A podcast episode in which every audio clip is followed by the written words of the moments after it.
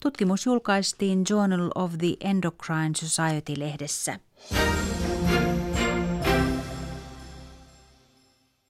Yle Radio Suomi, ajan tasa.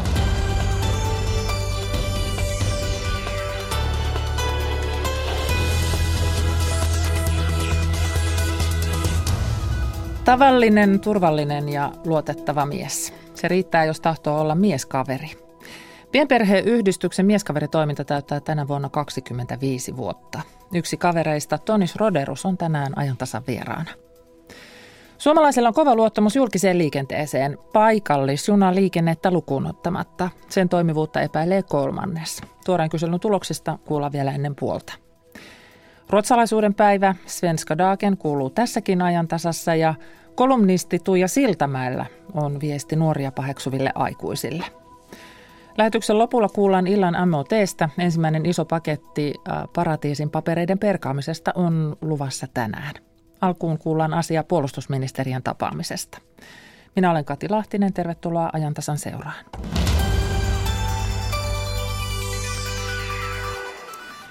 Presidentti Sauli Niinistö ja Yhdysvaltain puolustusministeri James Mattis ovat tavanneet päivällä presidentin linnassa. Lisäksi Suomessa on koko joukko niin sanotun pohjoisen ryhmän puolustusministerejä.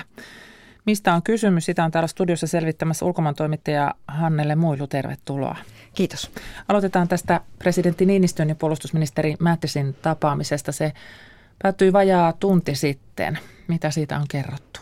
No, James Mattis tuli sen tapaamisen jälkeen ulos ja antoi vain lyhyen lausunnon, mutta se päättyi sellaisiin sanoihin, että, että Suomen ja Yhdysvaltain suhteet ovat paremmat kuin koskaan. Ja se on kyllä aika paljon sanottu.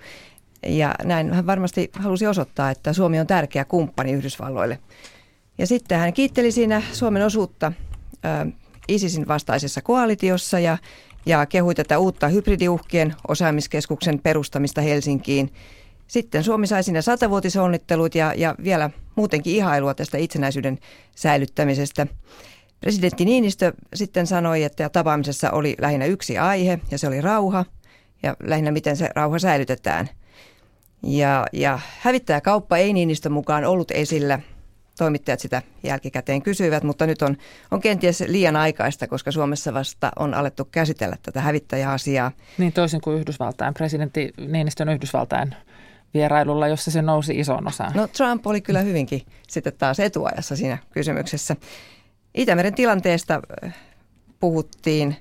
Niinistö siinä totesi, että, että ehkä niin kuin ongelmat ovat, ongelmatapaukset ovat vähentyneet ja kenties hän sitten viittasi siihen, että näitä ilmatilaloukkauksia ei nyt aivan näin viime aikoina ole, ole sattunut niin kovasti, kovin paljon kuin jossain vaiheessa.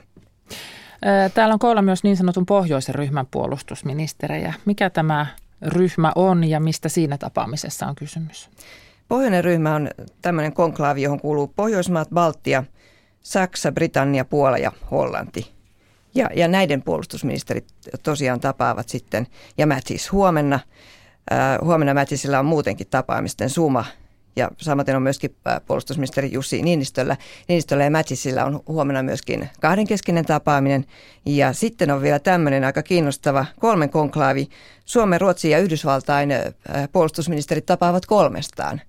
Ja se on ihan kiinnostavaa, jos siinä halutaan vielä tiivistää jotenkin keskinäistä yhteistyötä. Suomellahan on kummankin kanssa kahdenkeskiset tämmöiset puolustussopimukset. Suomen ja Ruotsin välinen puolustusyhteistyö on hyvinkin tiivistä ja on niin kuin edennyt tässä viime vuosina koko ajan. Varmaan täällä, tässä on niin kuin tavoitteena myös tässä, tässä niin kuin pohjoisen ryhmän kesken luoda siteitä ja jotenkin niin kuin, sellaista valmiutta toimia yhdessä, koska nyt niin kuin ihan viime vuosina tämä Itämeren turvallisuustilanne on kovasti ollut tapetilla ja siitä on oltu huolissaan eh, oikeastaan sen jälkeen, kun Venäjä valtasi Krimin. Ja myöskin NATO on taas kääntänyt katseensa ja Yhdysvallat tänne Itämeren suuntaan. Ja esimerkiksi laittanut joukkoja Baltia. Mutta tämä kolmen tapaaminen on siis huomisesta sinun näkökulmasta tai sinun mielestäsi siis kiinnostavin? No se jotenkin pisti silmään, että, että mit, haluaisin tietää, mitä siellä puhutaan. Miksi Suomi on valittu tapaamispaikaksi, kun nyt esimerkiksi puhutaan pohjoisen ryhmän puolustusministeristä? No, ähm, Mattisin osalta nyt tulee mieleen tuo viimeisin lause, että meillä on näin hyvät välit, että ehkä hän nyt halusi korostaa sitä, Yhdysvallat halusi korostaa tätä. Ehkä tässä tämä satavuotisjuhlintakin voi vaikuttaa tähän paikakunnan valintaan. tämähän tämä Mätsisin vierailu varsinkin on hyvin harvinainen vierailu ja Mätsis on hyvin, hyvin arvostettu kenraali kotimaassaan. Tämä pohjois, pohjoisen ryhmän tapaaminen ehkä sitten taas, se voisi olla missä tahansa, mutta Helsinki on sille luonteva paikka. No mitä noilta huomiselta kokoukselta odotetaan? Varmasti juuri tätä, että yhteistyöstä, yhteistyötä tiivistetään. Sehän voi olla, että tämä suuri sotaharjoitus, josta Jussi Niinistö on puhunut, että se olisi yksi asia tai ainakin semmoinen, jota hän siellä koettaisi markkinoida, että saako, innostu, innostuvatko muut. Siihen on vielä pitkä, että se olisi vasta vuonna 2020, eikä sitä ole vielä sen kummemminkaan suunniteltu, mutta, mutta tuolla on sitä porukkaa, jota haluttaisiin siihen mukaan. Ja sitten jos siltä porukalta saadaan tuki, niin se on toki saada helpompi ehkä sitten edetä täälläkin. Kiitos Hannele Muilu. Kiitos. Tämä on ajan tasa. Tällä viikolla vietetään monenlaisia teemaviikkoja. Yksi niistä on miesten viikko. Ja, ja tämä seuraava keskustelu kyllä osuu siihen miesten viikon teemaan siinä mielessä, että puhutaan miehen arjesta ja elämästä, mutta siitä näkökulmasta, että miten tätä miehen arkea ja elämää tuodaan sellaisen lapsen elämään, jonka arjessa mieheni arki ja elämä eivät näy. Tässä vaiheessa toivotetaan tervetulleeksi mieskaveri Tonis Roderos. Terve, terve. Sinä olet mukana pienperheyhdistyksen organisoimassa mieskaveritoiminnassa. Tämä toiminta täyttää 25 vuotta ja se tarkoittaa sitä, että 25 vuotta on oltu kaverina lapsille, joiden elämästä isä puuttuu. Sinun historian pikkasen lyhyempi. Minkä, minkä, minkälaisia vuosia sinun kohdalla puhutaan? Öö, joo, eli mä aloitin tuossa reilu kolmisen vuotta sitten, että tuossa lokakuun – viimeisellä viikonloppuna tuli just tuommoinen kolme vuotta täyteen tuossa omaa kaverisuhdetta ja se miten päädyin tuohon, niin en ollut aikaisemmin toiminnasta yhtään tiennyt. Tiesin, että ehkä jonkin tapaista tämmöistä vapaaehtoistyötä on. Sitten olin tuolla messukeskuksella messuilla ja siellä oli sitten jossain aivan toisessa laadessa toi pienperheyhdistyksen toi mieskaveritoiminnan standi siellä ja sitten – siellä tämä kyseinen AP-henkilö, kuka mut sai tähän mm. toimintaan, se ei jaksanut olla siellä paikalla, vaan se lähti kiertelemään sitä pitkistä messuhallia ympäri. Ja sitten se tuli selittää mulle sinne, että oot kuullut tämmöistä. Saman tien oli sille, että hei, miksei. No teillä oli nyt siis kolmevuotis kaverisynttärit tämän sun kaverin kanssa. Jep. Mitä te teitte? No me käytiin tuossa, me suunniteltiin varmaan reilu kuukausi sitten, mitä me tehdään siinä. Tota, itse heittelin kaikkia ideoita sille, että käytäisikö tuolla ja käytäisikö tuolla. Ja sitten lopulta päädyttiin siihen, että käytiin tuommoisessa trampoliini huvipuistossa tuossa sisähuvipuistossa. Siellä käytiin, siellä oli semmoinen Halloween teema, että oli neovalot ja sitten kaikki sukat ja noin tuommoiset neovärit vär, tota, loisti siellä, niin se oli ihan siistiä sekin itsestä, että kaksi tuntia siellä pompittiin ja seuraavana päivänä huomasin, että vatsalihakset aika kipeällä, kun ei ollut hetken pomppinut rampalla, niin siellä käytiin ja sitten käytiin pizzalla ja sitten käytiin vielä, kun molemmat tykätään korvapuusteista aika paljon, niin käytiin sitten vielä kahvilla. Minkälainen kaveri sulla on? Se on tällä hetkellä yhdeksänvuotias kolmosluokkaa käyvä. Asuu tuossa multa semmoinen parikymmentä minuuttia bussilla tuosta menee kaverin luokse, että palissa alkainen stadilainen hän on, että itse en ole ihan niin pitkään täällä sitten olla, että viisi vuotta Helsingissä vasta asuu. No hän voi opettaa sulle kaikenlaista näinpä, Helsingistä. Näinpä. Mitä te teette muuta kuin tämmöistä sitten, että kun on juhlaa, niin on vähän, vähän pitempää trampalapomppimista?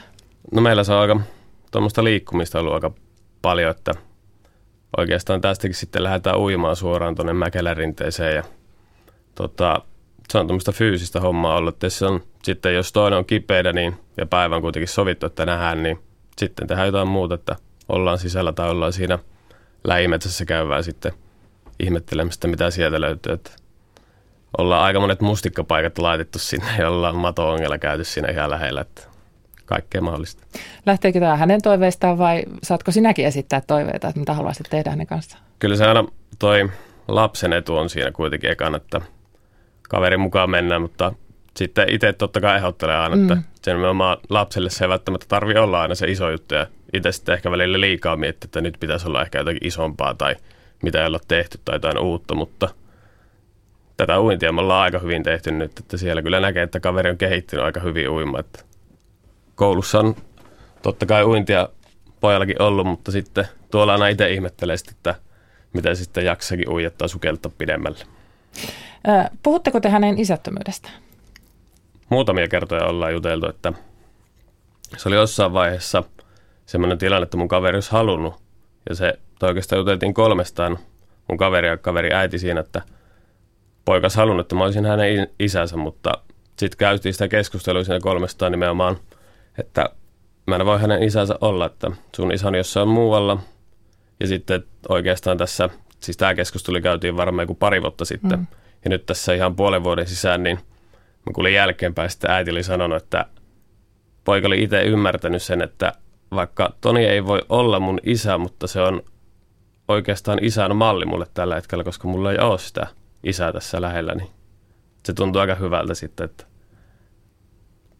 Joo, itekin. siinä, niin kuin siinä mieskaveritoiminnan ytimessä. Nimenomaan, että se on nimenomaan tärkeintä vaan olla sille kaverille siinä toi, toi turvallinen aikuinen ja luotettava aikuinen yksi lisä, että niitä ei liikaa voi kellään olla sitten. Ja tässä Toni jo tuli selville se, että, että siinä on myös se äiti mukana. Eli, eli tämä on tämmöinen kolmio, mikä tässä nyt, nyt teillä pyörii ja, ja, ja, ja te keskustelette yhdessä ja mietitte yhdessä ja käytte läpi tätä elämää yhdessä. Mutta sä olet kaveri, et perheenjäsen. Joo, en, että tota, nimenomaan jos on tullut tilanteita, että pojan kaverit kyselee, että kuka, että onko Toni sun isä tai onko Toni sun serkku. Mä sanon aina, että ei, me ollaan kavereita pojan kanssa, että mä oon vaan vähän vanhempi kaveri, että ei sen tarvi aina sama ikäinen olla. Tässä mieskaveritoiminnassa on oleellista tämä miehuus. Se on sinä, ja siis se on ollut koko sen 25 vuoden ajan, mitä tätä toimintaa Jep. on ollut. Ja se on sinänsä jännä tässä ajassa, kun niin monessa kohtaa me yritetään poistaa sitä sukupuolta kielestä ja arjen toiminnasta, mutta kun tässä nyt se on se oleellinen asia, niin miten Toni Roderus sinä sen niin kuin ajattelet, että miten paljon siinä nyt on se painosanalla mies ja miten paljon se paino siellä sanalla kaveri? Just tuossa oikeastaan eilen tyttöystävän kanssa juteltiin tästä aika pitkäänkin, että nimenomaan toi, koska tässä lähtökohtana on se, että kuitenkin on lapselle se turvallinen yksi tuotettava aikuinen enemmän, niin yhtä lailla se voisi olla mies tai nainen. Mutta nimenomaan näissä tilanteissa, kun yleensä se yksinhuoltaja vanhempi on äiti tai naispuolinen, niin tota, sitten ylipäätänsäkin tuossa mietittiin eilen, että kaikki neuvolat, koulut, kaikki tämmöiset, niin siellä kuitenkin suurin osa noista työntekijöistä on naisia sitten, että tavallaan mistä se miehen mallin saa. Että kyllähän sitä pärjäisi ilmankin, mutta kun mä nimenomaan näe sitä silleen, että miksi ei pitäisi olla kans sitä toista, että kun on miehiä ja naisia, niin tota,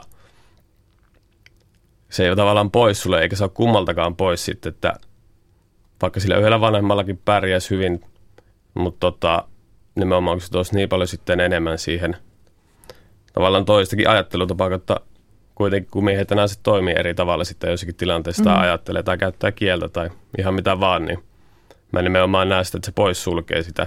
Tai ei pitäisi pelkästään ajatella, että nyt olisi vain toinen, niin miksei voi olla molempia. Sitä paitsi tämä nyt avaa tällekin pojalle, tälle sun kaverille sellaisia paikkoja, mihin äitin kanssa ei voi mennä. Se uimahalli on hankalampi äidin kanssa, mm. sitten varsinkin kun ollaan vähän isompia poikia, että, että pääsee siis tämmöisiin mm. paikkoihin.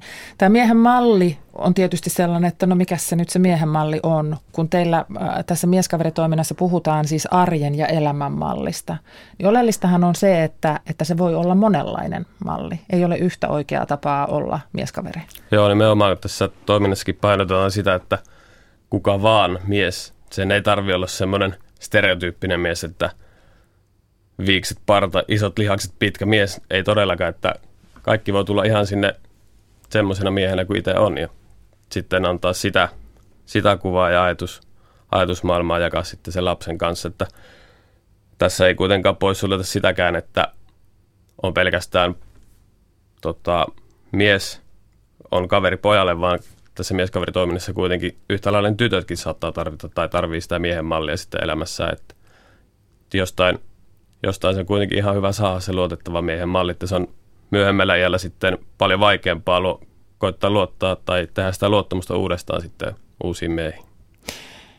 Öö, tässä kuulee hienosti sen, että mitä sinä tuot siihen sen lapsen elämään, koska se on sitä yhdessä tekemistä ja, ja luottamusta, mutta mitä Tonis Roderus sinä saat omaan elämäsi tällä?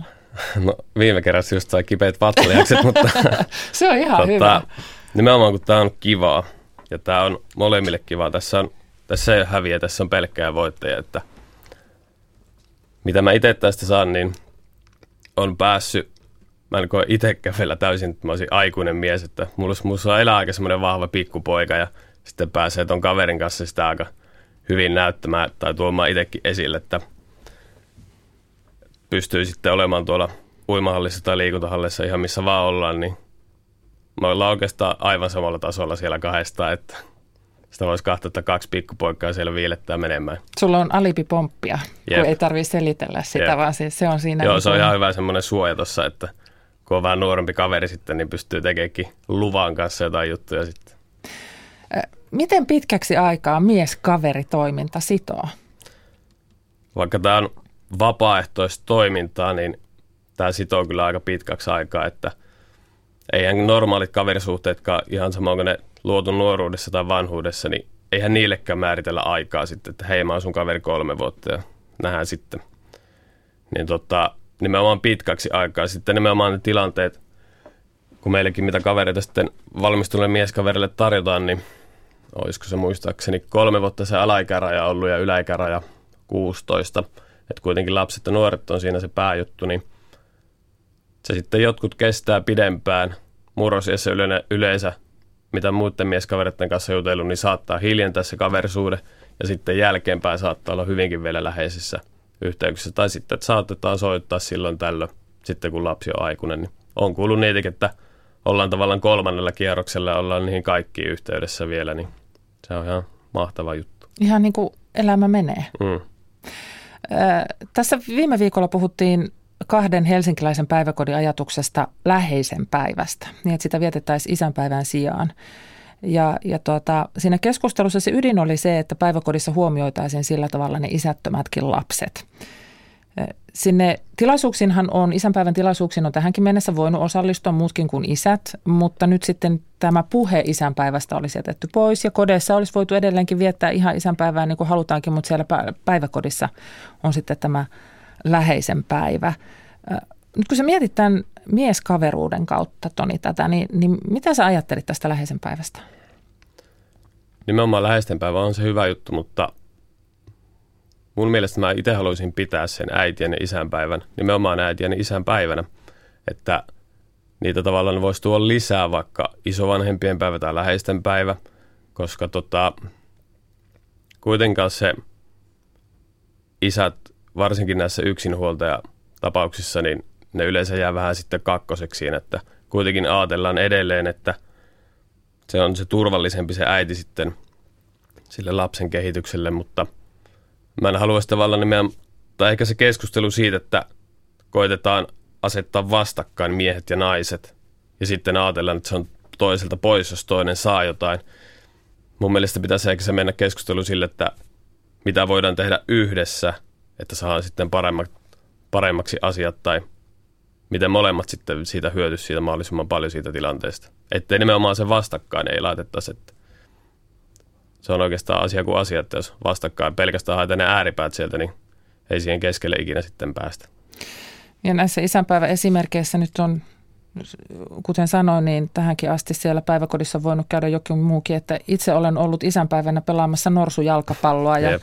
ja ihan täysillä menin siinä samassa joukkueessa kuin kaikki muutkin. Jep. Se keskustelu varmasti vielä jatkuu, mutta mä haluan vielä palata tähän mieskaveriasiaan. Tonis Roderus, miten mieskaveriksi tullaan? Mieskaveriksi pitää käydä tuommoinen 15 tunnin koulutus. Siinä käydään ihan näitä periaatteita toimintoja, mitä tuo, toi mieskaveritoiminta sitten pitää sisällään. Ja niitä paikkakuntia tällä hetkellä Uudellamaalla pienperheyhdistys vetää tuota toimintaa. Sitten on Turussa, Tampereella, Lahessa, Vaasassa, Kuopiossa ja Oulussa. Siellä on paikallisia toimijoita ja meitä on tällä hetkellä semmoinen noin 250 mieskaveria.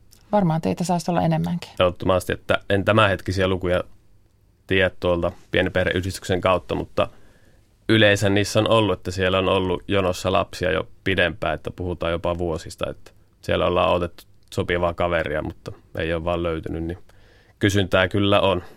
Eli äidit ottaa sinne yhteyttä ja sitten etsitään se sopiva kaveri sille lapselle niin, että ne intressit kohtaan. Että, että jos tykkää enemmän käydä leffassa, niin etsitään se leffakaveri ja sitten jos on tämmöinen urheilullinen lapsi, niin sitten hänelle tämmöinen, joka haluaa hyppiä trampalla. Jep, kyllä, että nimenomaan siinä äiti laittaa toiveita, mitä hän haluaisi siltä lapsensa kaverilta. Sitten lapsi itse haluaa mm. kirjoittaa tai sanoa kanssa, että mitä hän haluaisi. Ja totta kai sitten mieskaverit, että – kyllä niitä vähän katsotaan silleen, noin toiminnanjohtajat sitten katsoo, että mitkä kaverit saattaisi tai mitkä parit voisi toimia. Että totta kai siinä käytännön juttu, että jos on hirveän kaukana, menee mm. matkustaa hirveän kauan sinne toiselle, toisen luokse, niin ei ne sitten ajallisestikaan välttämättä toimi, mutta mulla itsellä aika hyvin kävi toi, että ensimmäinen kaveri, jota ehdotettiin ja sen sai. Ja, ja sitten, tästä sitten uimaa. Kyllä. Kiitos Tonis Roderus, kun olit vieraana ja se osoite, mistä löytyy tietoa mieskaverit.fi. Miltä syksy Itämeressä vedenala oikein näyttää? Miten vedenalaista luontoa tutkitaan ja kuinka paljon siitä nykyään tiedetään?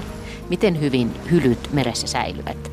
Entä miksi Itämeri on niin ainutlaatuinen maailmassa?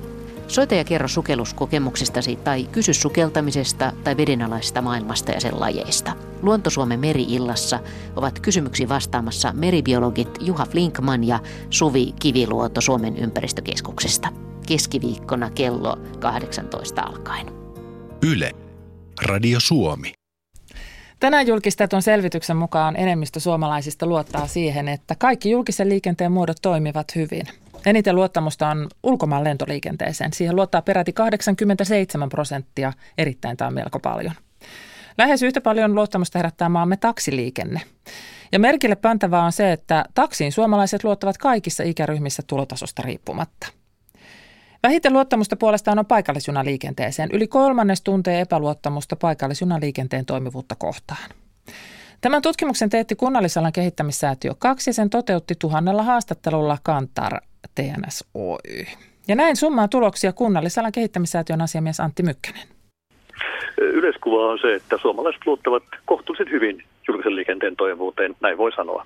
Tässä se pitää ottaa huomioon se, että julkiseen liikenteen lasketaan kaikki se liikenne, mitä yleisesti ottaen Suomessa on tarjolla. Myös taksit kuuluvat ja lentoliikenne kuuluvat tähän. Tässä oli tosiaan paikallisjunat, paikallisbussit, Helsingissä metro- ja raitiovaunut ja sitten on pitkän matkan bussit ja kaukojunat, lentokoneella lentoliikenne. Mihin luotetaan eniten ja mihin heikoiten? Eniten luotetaan kaukoliikenteeseen, lentoliikenteen puolella nimenomaisesti. Ja toiseksi eh, suurin luottamus on taksiliikenteeseen. Vähiten luottamusta on paikallisjuniin. Eh, ja tämä ehkä on näin kiteytetty kuva näistä ääripäistä. Antti Mykkänen, kun vähiten oli luottamusta paikallisjunaliikenteeseen, niin mistä se johtuu? Tätä me emme kansalaisilta kysyneet, mutta jos sanotaanko yleiseen elämänkokemukseen perustuen jotakin tuota, tuohon arvelisi, niin yleensähän tässä kysymys on siitä, että kuinka säännöllisesti ja ennustettavasti liikenne toimii. Ja pääkaupunkiseudullahan paikallisena liikenne on ehkä niitä haastavimpia tässä suhteessa ihmispaikallisille pääkaupunkiseudulla ja paikallisella liikenne tähän Suomessa ei kuitenkaan hyvin lukuisella paikkakuntamäärällä ole. Merkille pantavaa on se, että taksiliikenne, joka on toiseksi luotettavin, siinä leimallista oli se, että kaikki ikäryhmät, kaikki tulotasot, kaikki sosiaaliryhmät luottivat takseihin suurin piirtein saman verran ja luku oli korkea 24 prosenttia.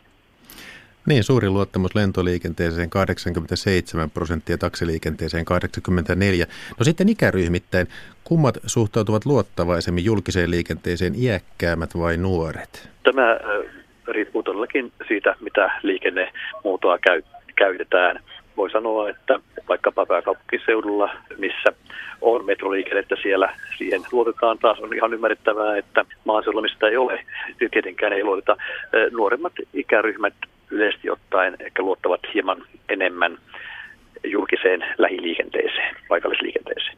Kun tätä kyselyä katsoi yksityiskohtaisemmin sitä luottamusta julkiseen liikenteeseen, niin lentoliikenteen toimivuuteen kotimaassa luottavat yrittäjät, kokoomuksen kannattajat ja ylempi keskiluokka. Ja sitten kun vielä tulee ulkomaan lentoliikenne, niin lähes 100 prosenttista on luottamus siellä. Ilmeisesti sitten alempi keskiluokka ja työttömät suhtautuvat aika epäluottavaisesti lentoliikenteeseen.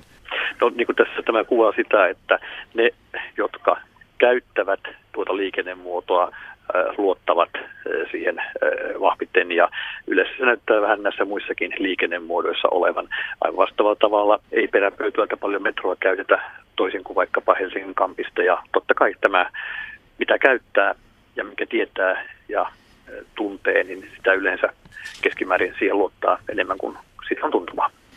Kun teillä oli vielä yhtenä muuttujana tämä puoluekannatus, niin kävikö sieltä ilmi jotain erityistä teidän kyselyssä? Se, että ehkä vihreiden kannattajat luottavat vahvimmin eh, kaupunkien paikallisliikennemuotoihin. Antti Mykkästä haastatteli tässä Jakke Holvas. Jakke Holvas kävi myös Helsingin keskustassa kysymässä matkustavien kansalaisten tuntoja julkisen liikenteen luotettavuudesta Suomessa. Nimi on Tuomas, on Kirkkonummelta Veikkolasta kotoisin. No me ollaan nyt täällä Kampin kaukoliikenteen linja-autoterminaalissa, niin mikä on sun kokemus Suomen julkisen liikenteen toimivuudesta? Pääsääntöisesti voi sanoa, että olisi hyvä. Että harvemmin tulee semmoisia, että on bussit kauhean myöhässä, mutta yleensä näin niin talvikelisi, niin on silloin kyllä, voidaan olettaa semmoinen 15 minuuttia maksimissaan, mutta ei muuten, muuten ei ole oikein valitettavaa kyllä. Mikä on sellainen julkisen liikenteen väline, joka sun mielestä toimii huonoiten, jos otetaan kaikki siis lentokone, taksi, metro, ratikka, busseista kauko- ja lähiliikenne? Olisiko junaliikenteessä ollut kaikista huonommat kokemukset tähän mennessä? Sehän varmaan vähän riippuu, että mitä linjoja tulee otettua. Voi olla, että itsellä on hyvä säkä vaan käynyt.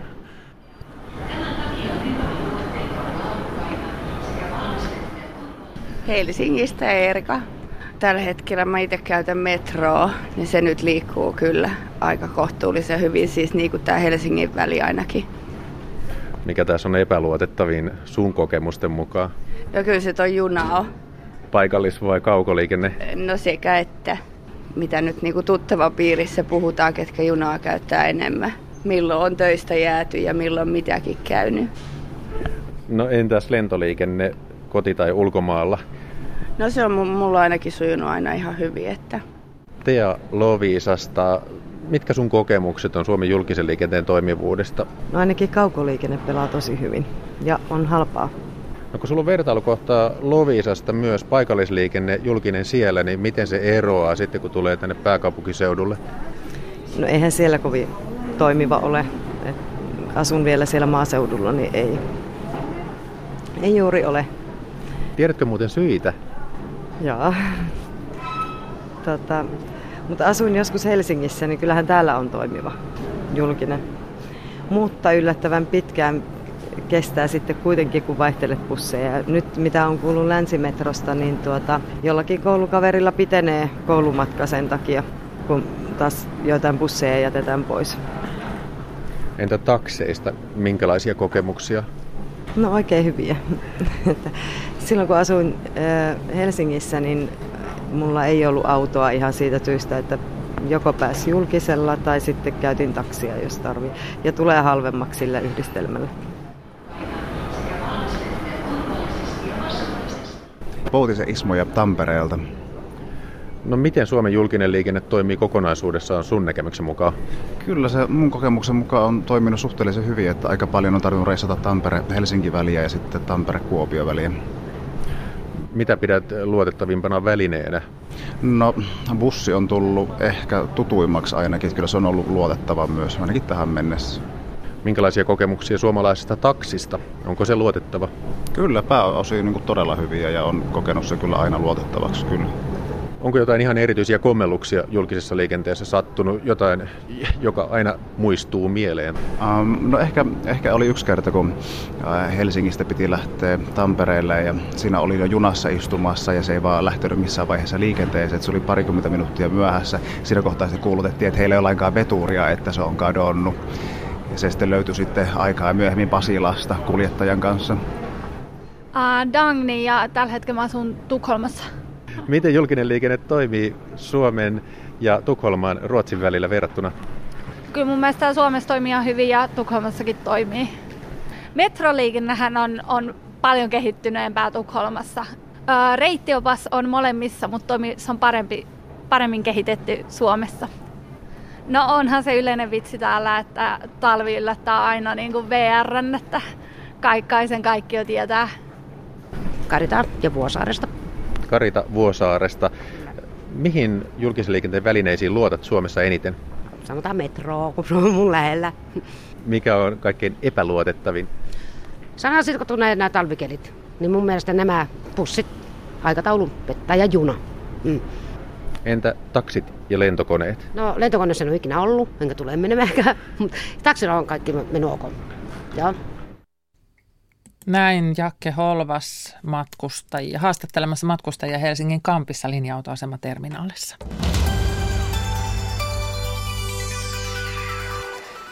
Selfieiden ottaminen ja julkaiseminen on todella outoa toimintaa, ajattelee fiksu aikuinen samaan aikaan, kun etsiä löytää itsestään, etsiä löytää itseään erilaisissa self-help-oppaissa. Tämän päivän kolumnistimme Tuija Siltamäki ehdottaa, että me nipot aikuiset relaisimme ja ottaisimme hitusen oppia nuorten iloisesta asenteesta. Keskustelu ruotsin kielen asemasta on yksi tämän päivän ruotsalaisuuden päivän ytimessä olevia asioita ja tuo keskustelu jatkuu tässä ajantasassa. Haastateltavana on Suomen itsenäisyyden ajan suomenruotsalaisuudesta kirjan kirjoittanut professori Henrik Meinander. Ja MOT-tuottaja Renny Jokelin on kertomassa, mitä uusin suuri tietovuoto veroparatiiseista paratiisin paperit tarkoittaa. Mutta nyt vilkaistaan Yle nettisivulle. Mikael, mitä sieltä löytyy? Muun muassa näitä uutisia löytyy yle.fi-verkkosivuilta.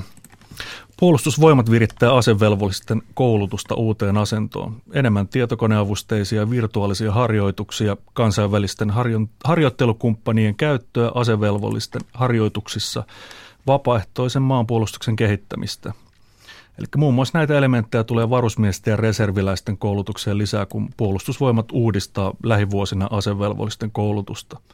Ja puolustusvoimien komentaja kenraali Jarmo Lindbergin mukaan koko koulutusjärjestelmä perataan kahden vuoden aikana läpi niin, että se on vuosikymmenen vaihtuessa uudessa asennossa.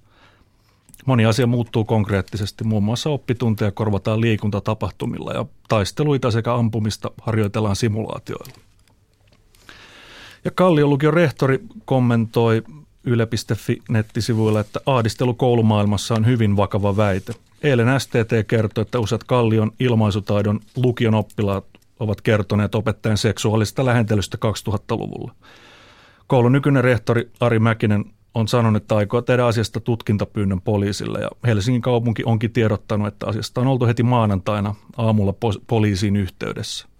Tällä hetkellä syytöksiä saanut teatterityön opettaja on hyllytettynä työstään, joskin hän on edelleen virkasuhteessa. Ja tilanteen aiheuttamien ajatuksia ja kysymyksiin on varauduttu Kallion lukiossa. Ja sitten kuluvan vuoden tietokirjallisuuden Finlandia-palkintoehdokkaat on julkistettu. Mainittakoon vielä, että kaikilla kirjailijoilla on toimittajatausta. Valitsija raati kuuluvat viestintäyrittäjä Harri Saukkomaa, viestintäpäällikkö Johanna Kurkikangas ja toimittaja Reetta Räty ja voittaja valitsee toimittaja Matti Rönkä. Kaikkiaan palkinnosta kisaa kuusi teosta ja ehdokkaat ja raadin perustelut voi käydä kurkkaamassa yle.fi verkkosivuilta. Kiitos Mikael.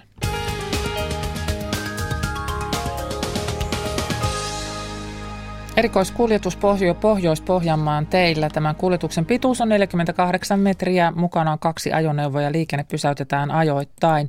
Ja kuljetus liikkuu seuraavien tuntien aikana reitillä tie 4 Kärsämäki Pihti Pudas kello 14, kello 16 on laitettu tälle reitille väliksi ja kuljetus on Helsingissä tänään kello 22 mennessä. Se siis liikkuu liikkuu välillä Oulu-Helsinki. Siis erikoiskuljetus, jossa mukana kaksi ajoneuvoa. Liikenne pysäytetään ajoittain ja seuraavien tuntien aikana, siis kello 14 ja 16 välillä reitti Kärsämäki Pihtipudas. Ja kuljetus on perillä Helsingissä tänään kello 22 mennessä.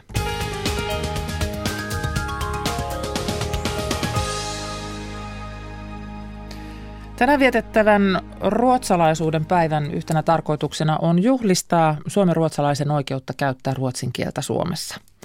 Miten tuo oikeus toteutuu? Helsingin yliopiston historian professori Henrik Meinander ja haastattelee Sakari Kilpelä. Miten Svenska dagen ja ruotsalaisuuden päivä on alettu viettää? ensimmäistä kertaa mietittiin 1908 ja se oli siinä vaiheessa juuri kun pelättiin, että maan, ei vaan ruotsinkielisyys, vaan myöskin maan laillinen kulttuuri heikkenisi, koska Venäjä pyrkii tiivistämään otettaan Suomesta. Suomessa sitä kutsuttiin venäläistämispolitiikkaa.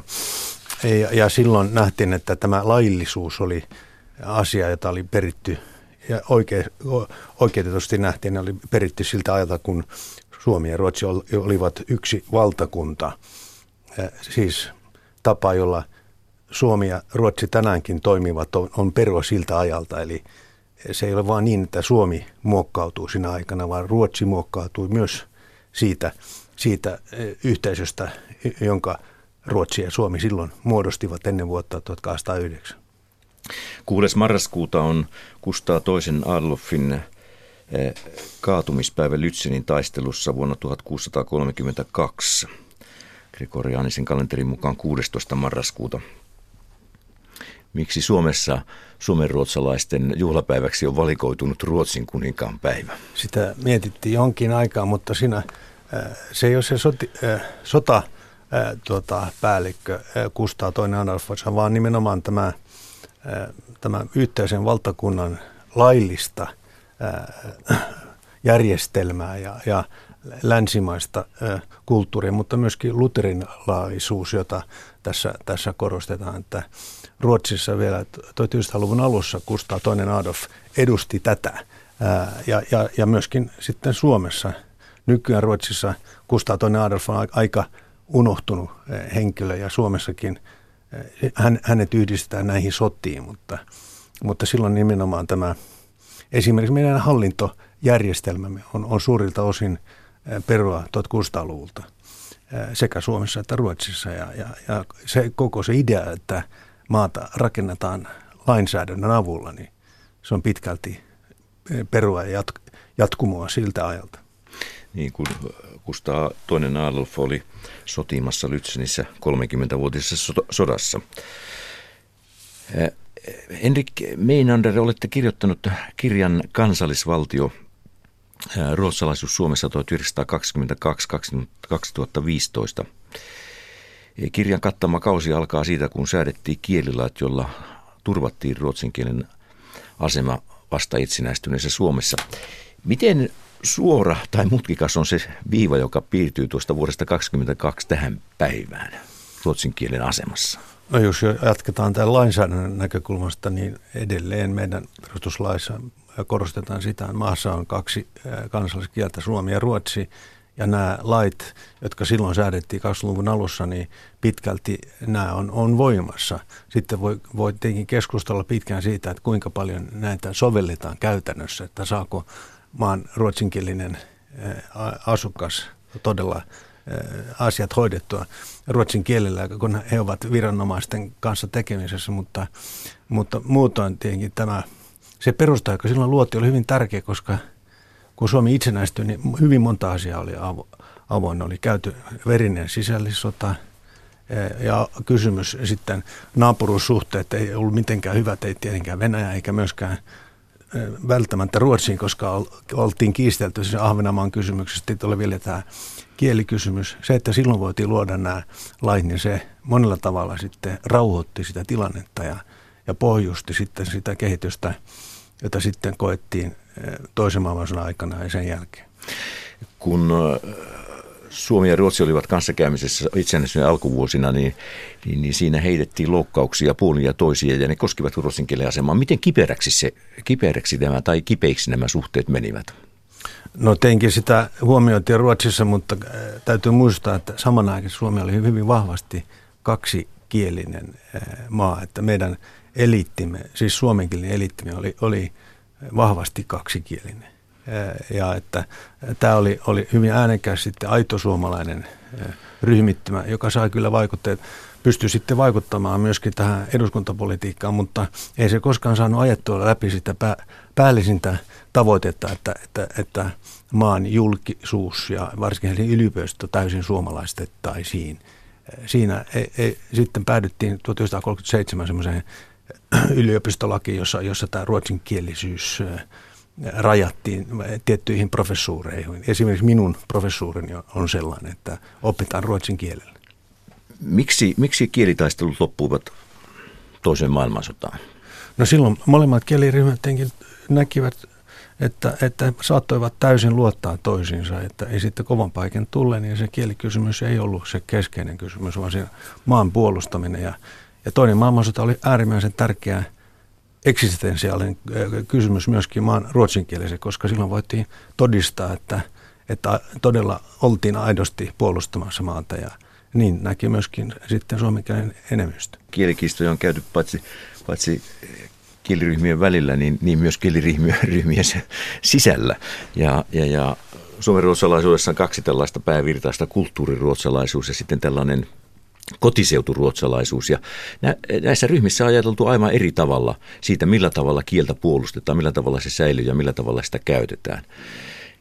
Henrik Meinanner, mikä tämän jaon ja, ja tämä sisäisen kiistan merkitys on? No se on, se on yksinkertaista asioita, mutta siinä on tietty, tietty niin kuin semmoista totuuttakin, että tämä niin sanottu kulttuuriruotsalaisuus korostaa sitä, että ruotsalaisuus Suomessa on on, on ikään kuin osa, tarkoittaa sitä, että Suomi on osa läntistä sivilisaatiota, että ruotsin kieli on asia, joka tätä vahvistaa ja ylläpitää, kun taas tämä bygdesvenske, tämä kotiseuturuotsalaisuus korostaa sitä, että, että enemmän tätä kansallis, kansallista yhteisöideaa siitä, että, että, että se, että me puhumme ruotsia Suomessa, niin se yhdistää meitä – se oli aika vieras ajatus useimmille suomenkielisille ja ruotsinkielisille vielä sata vuotta sitten. Käsite suomen ruotsalainen, sehän luotiin vasta 1912.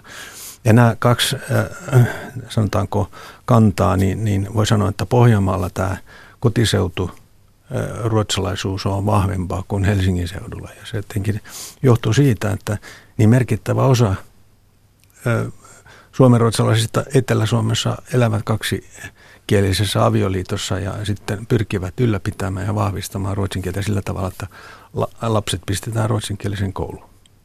Jos tehdään vielä pieni kieppaus historiaan, niin tämä, nämä kovimmat kieliriidat ajoittuvat ehkä 20-30-luvulle eh, siihen vaiheisiin, niin, niin, niin. Lapuan liike oli yksi sellainen, sellainen vedenjakaja tässä – suomalaiset teollisuusjohtajat olivat 30-luvulla laita luvulta ruotsinkielisiä. Ja ainakin osa heistä, osa heistä viehätti Lapuan liike – Miten, miten silloin äh, selitettiin tämä kielikysymys? Lapon liikkeessä oli tällaisia aitosuomalaisia voimia, jotka, jotka eivät sietäneet ruotsin kieltä. Niin, se oli heille ongelma juuri tämä Lapon liike siltä osin, että esimerkiksi Kekkonen sitten luopui AKSn äh, jäsenyydestä, koska AKS sitten joutui sitten sovittelemaan siis, että äh, koska Lapon liike oli, oli kielikysymyksessä hyvin sovinnollinen. Se korosti sitä, että että kieli ei jaa kansaa, vaan se oli enemmän tämä kysymys tähän sosialismiin ja kommunismiin. Ja, joten, joten kuten sanoit myös, että, että, että, että varsinkin vientiteollisuus tuki vahvisti näitä lakkorikkureita ja, ja sitä järjestöä ja, ja näkivät todellisena vaarana se, että uusi sisällissota syttyisi. Mutta oli tietenkin oli tietenkin paljon näitä teollisuusjohtajia, jotka suhtautuvat sitten alusta lähtien tähän, tähän oikeistopopulismin on, niin semmoisena katsoivat, että, että siinä oli hyvin ongelmallisia osia. Sehän näkyy myöskin RKPssä, että RKPssä oli sekä, sekä tämmöinen laillisuus, semmoinen siipi, joka oli, oli enemmistö, mutta hyvin vahva lapualaismielinen siipi myös RKPssä, varsinkin syksyllä 30 eduskuntavaaleissa? No, kaksikielisyys on sillä lailla kiinnostavaa, että, että, että se näyttää toimimaan nyt sitten ruotsin kielen, kielen eduksi nykypäivänä. Millä tavalla? Joo, se on hyvin tärkeää. Se, se, se, tapahtui, se käänne tapahtui 1980-luvulla, jolloin kaksikielisessä perheessä enemmän ja enemmän, ja, ta, ja, ja kehitys on jatkunut, päättivät pistää lapsensa ruotsinkielisiin päiväkoteihin, kouluihin ja sitten sitä kautta myös sitten yliopistoihin. Tämä heijasti myös semmoisen niin kuin siirty, siirtymää siinä asenteessa tähän kaksikielisyyteen. Se tapahtui molemmissa kieliryhmissä, ei vain ruotsinkielisten niin kuin piirissä, vaan myöskin suomenkielisten piirissä. Näin historian professori Henrik Meinander. Häntä haastatteli Sakari Kilpeä.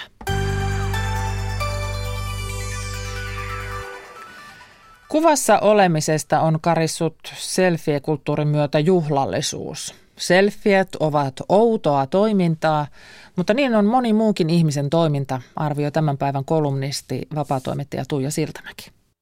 On yleisesti tunnettu tosiasia, että ennen oli kunnollista, mutta nyt alkaa olla jo liiankin kunnollista.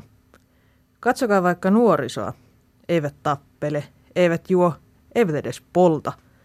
Onneksi jotkut niistä ovat kokeilleet kannabista, ja yksi oikea pahe niillä on. Ne ottavat niitä hirveitä selfieitä. Nuorison turmiollista selfie-käyttäytymistä ei pidä sotkea aikuisten kypsään selfie hupsutteluun, sillä kun aikuinen ottaa selfien, hän ikuistaa elämyksen. Ihanan illan konsertissa, ikimuistoisen lomamatkan, herkän hetken kullan kainalossa, työporukan hupiillan, siis ihanaa elämää. Teinit eivät sellaisen kykene, koska teinit eivät ymmärrä elämän ainutkertaisuutta – eikä heillä aikuisten tavoin ole tapana teeskennellä etännyttävänsä itsensä noloina pidetyistä asioista, joissa he oikeasti haluavat olla mukana. Teinien selfiet ovat pinnallisia ja noloja, koska pohjimmiltaan teinit ovat aikuisten mielestä pinnallisia ja noloja. Ja siinä missä aikuinen ymmärtää postata selfiensä hieman anteeksi pyydellen ja vastuuta pakoillen, ikään kuin kuvassa ei itse asiassa olisikaan hänen naamansa, vaan maailma pienoiskoossa – täräyttää teininaamansa nettiin se kummemmin selittelemättä ja toteaa, että walk up like this, tamperelaisittain tosso. Tällainen nuorison ja ammattijulkisten harjoittama holtiton selfie-käyttäytyminen on osoitus aikamme narsistisuudesta.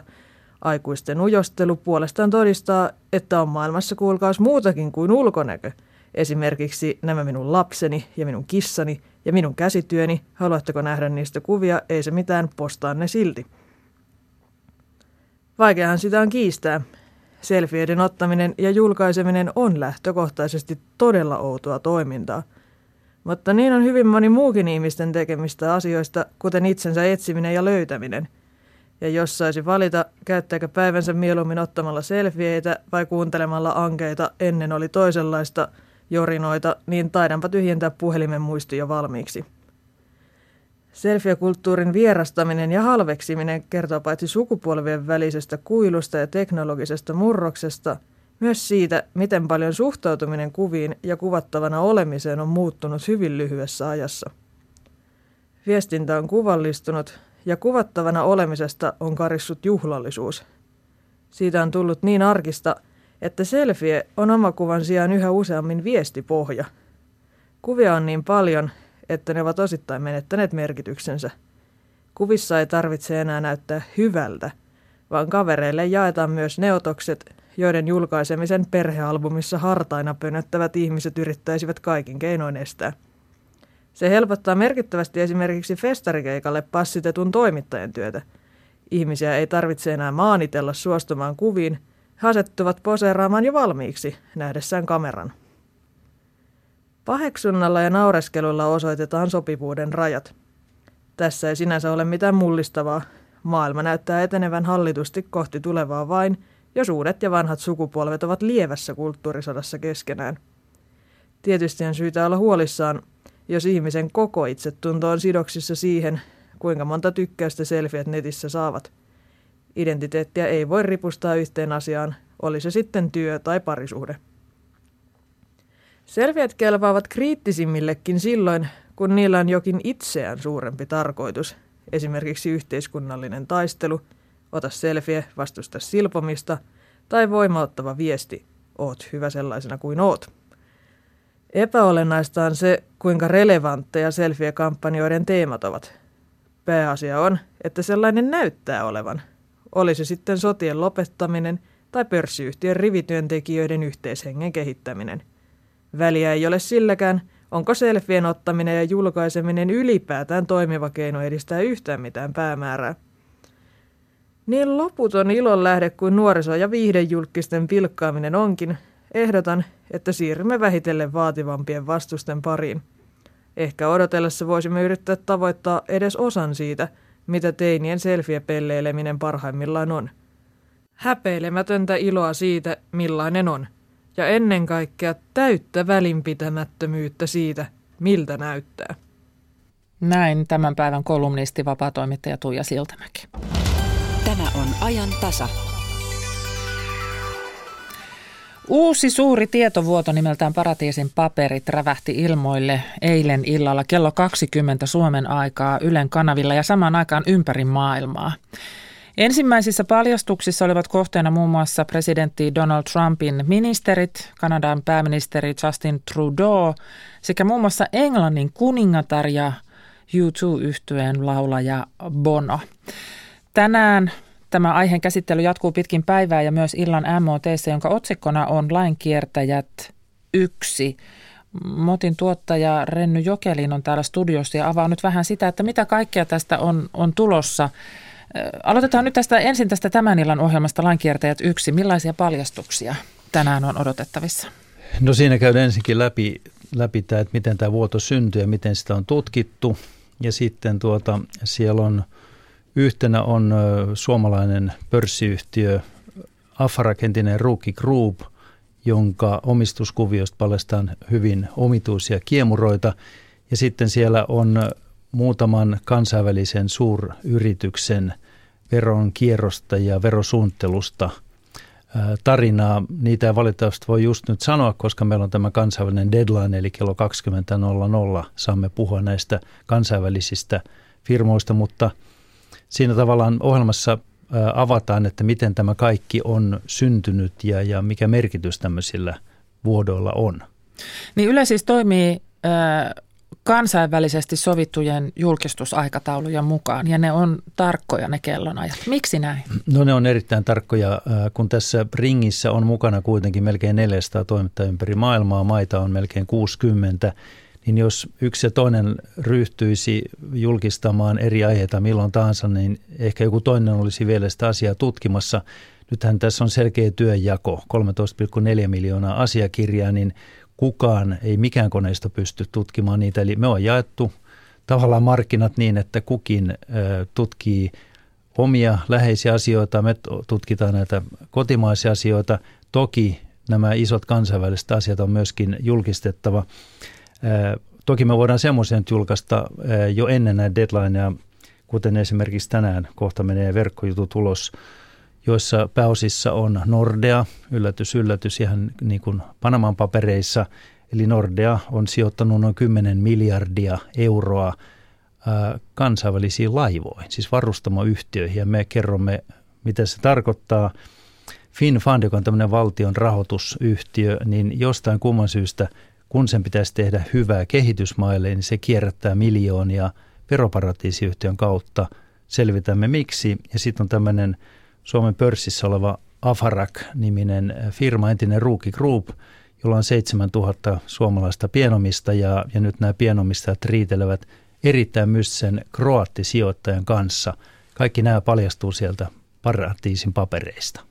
Ja nämä kansainvälisesti sovitut aikataulut, ne tietysti sitten tekee sen, että ihan sama kuin mikä kysymys oli silloin Panaman paperien aikaa, että miksi kaikkia ei julkaista kerralla tuonne, niin sen vuoksi, että niistä on ne sopimukset ja osassa paikkaa se tutkinta on vielä kesken. Mutta äh, miten tämä vuoto nyt sitten vertautuu siihen viimevuotisiin Panaman papereihin? No tässä on tota enemmän asiakirjoja kuin Panamassa, eli 13,4 miljoonaa. Panamassa oli vain 11 ja 1,5 miljoonaa. Vain. Mutta tämä, nämä on paljon vaikeampia asiakirjoja. Siellä on tuota, ää, enemmän yrityksiä, yritysten taustoja, vähemmän yksityishenkilöitä. Panamassa oli niitä hyvin paljon. Ja sitten se on erikoista, että Panaman paperit, se vuoto tuli tämmöistä pahis-lakitoimistosta. Ja tämä, mistä nyt on tullut tämä Applebee, niin se on tunnettu hyviksenä. Mutta senkin kautta ja sen avulla on hävitetty omistajuuksia ja, ja rahavirtoja. Ja, et, ne on luonteeltaan hieman erilaista. Ja tässä on siis nyt sitten useampikin vuoto, ei vain yksi. Joo, siis tämä, tämä suurin on tämä bermudalainen Applebee, sitten on singaporelainen toinen tämmöinen lakitoimisto. Ja sitten on 19 pienen maan kaupparekistereistä vuodettu aineisto ja siellä suomalaistaan kaikkein mielenkiintoisin on Maltan rekisteri. Sieltä löytyy noin 350 suomalaista nimeä ja niitä tässä nyt tutkitaan ja lähipäivinä tulee niistä tietää plus viikon kuluttua esitettävässä MOT 2. Mitä nämä vuodetut asiakirjat sisältää? Mitä siellä on? No siellä on vaikka mitä voisi sanoa. Siellä on äh, sopimuksia, siellä on kauppakirjoja, sitten siellä on äh, sähköposteja, tilinsiirtokuitteja. Äh, meillä on siinä kakkosmotissa erittäin mielenkiintoinen keissi, kun se päähenkilö sanoi, että ei hän ole tehnyt tietynlaista pankkisiirtoa, mutta sitten kun tuolta paratiisin papereista löytyy pankkisiirtokuitti, niin sen jälkeen selitykset meneekin ihan uusiksi. Että siellä on, mutta joku asiakirja saattaa olla 200 sivua, 300 sivua. Että vaikea on mm. faili. Veroparatiisissa oleminen sinällään ei ole rikollista toimintaa. Se on taas tässä yhteydessä hyvä muistaa sanoa. Joo, ei olekaan. Siis se, ja se on yksi syy, että, että tämmöisiä niin kuin, Ja siksi niitä julkistuksiakaan ei tehdä joo, tälle nopeasti heitettyjä tuota, listoja tai nimiä, niin ei voida tehdä siis lakien mukaan on täysin, täysin tuota oikeaa ja mahdollista suorittaa verosuunnittelua tämmöisen veroparatiisin kautta, mutta aina kun tekee tämmöisen veroparatiisuutta, niin se herättää tiettyjä kysymyksiä, että miksi? Miksi pitää mennä jonkin Tongasaarille tai muualle perustaa yhtiö? Panaman paperien jälkeen veroviranomaiset olivat Ylen ja Motin kimpussa ja olivat kiinnostuneita näistä asiakirjoista. Uskotko, että näin käy nyt? No voisi sanoa täysin varmasti käymme. Juuri kuulin tänne, kun studioon tulin, että Suomen verottaja on valittanut hallinto-oikeuden tekemästä päätöksestä. Siis hallinto vapautti meidät mm. ja Motin ja nyt sitten verottaja on valittanut korkeampaan hallintoelimeen, eli tämä Panaman paperien show jatkuu. Kiitos Renny Jokeliin. Tämä lainkiertäjät osa yksi tänä iltana TV yhdessä kello 20. Ja huomisesta ajantasasta sanon sen verran, että huomenna ollaan sitten jokainen oman elämämme Indiana Jones ja puhumme pyramideista, Egyptistä ja egyptologiasta.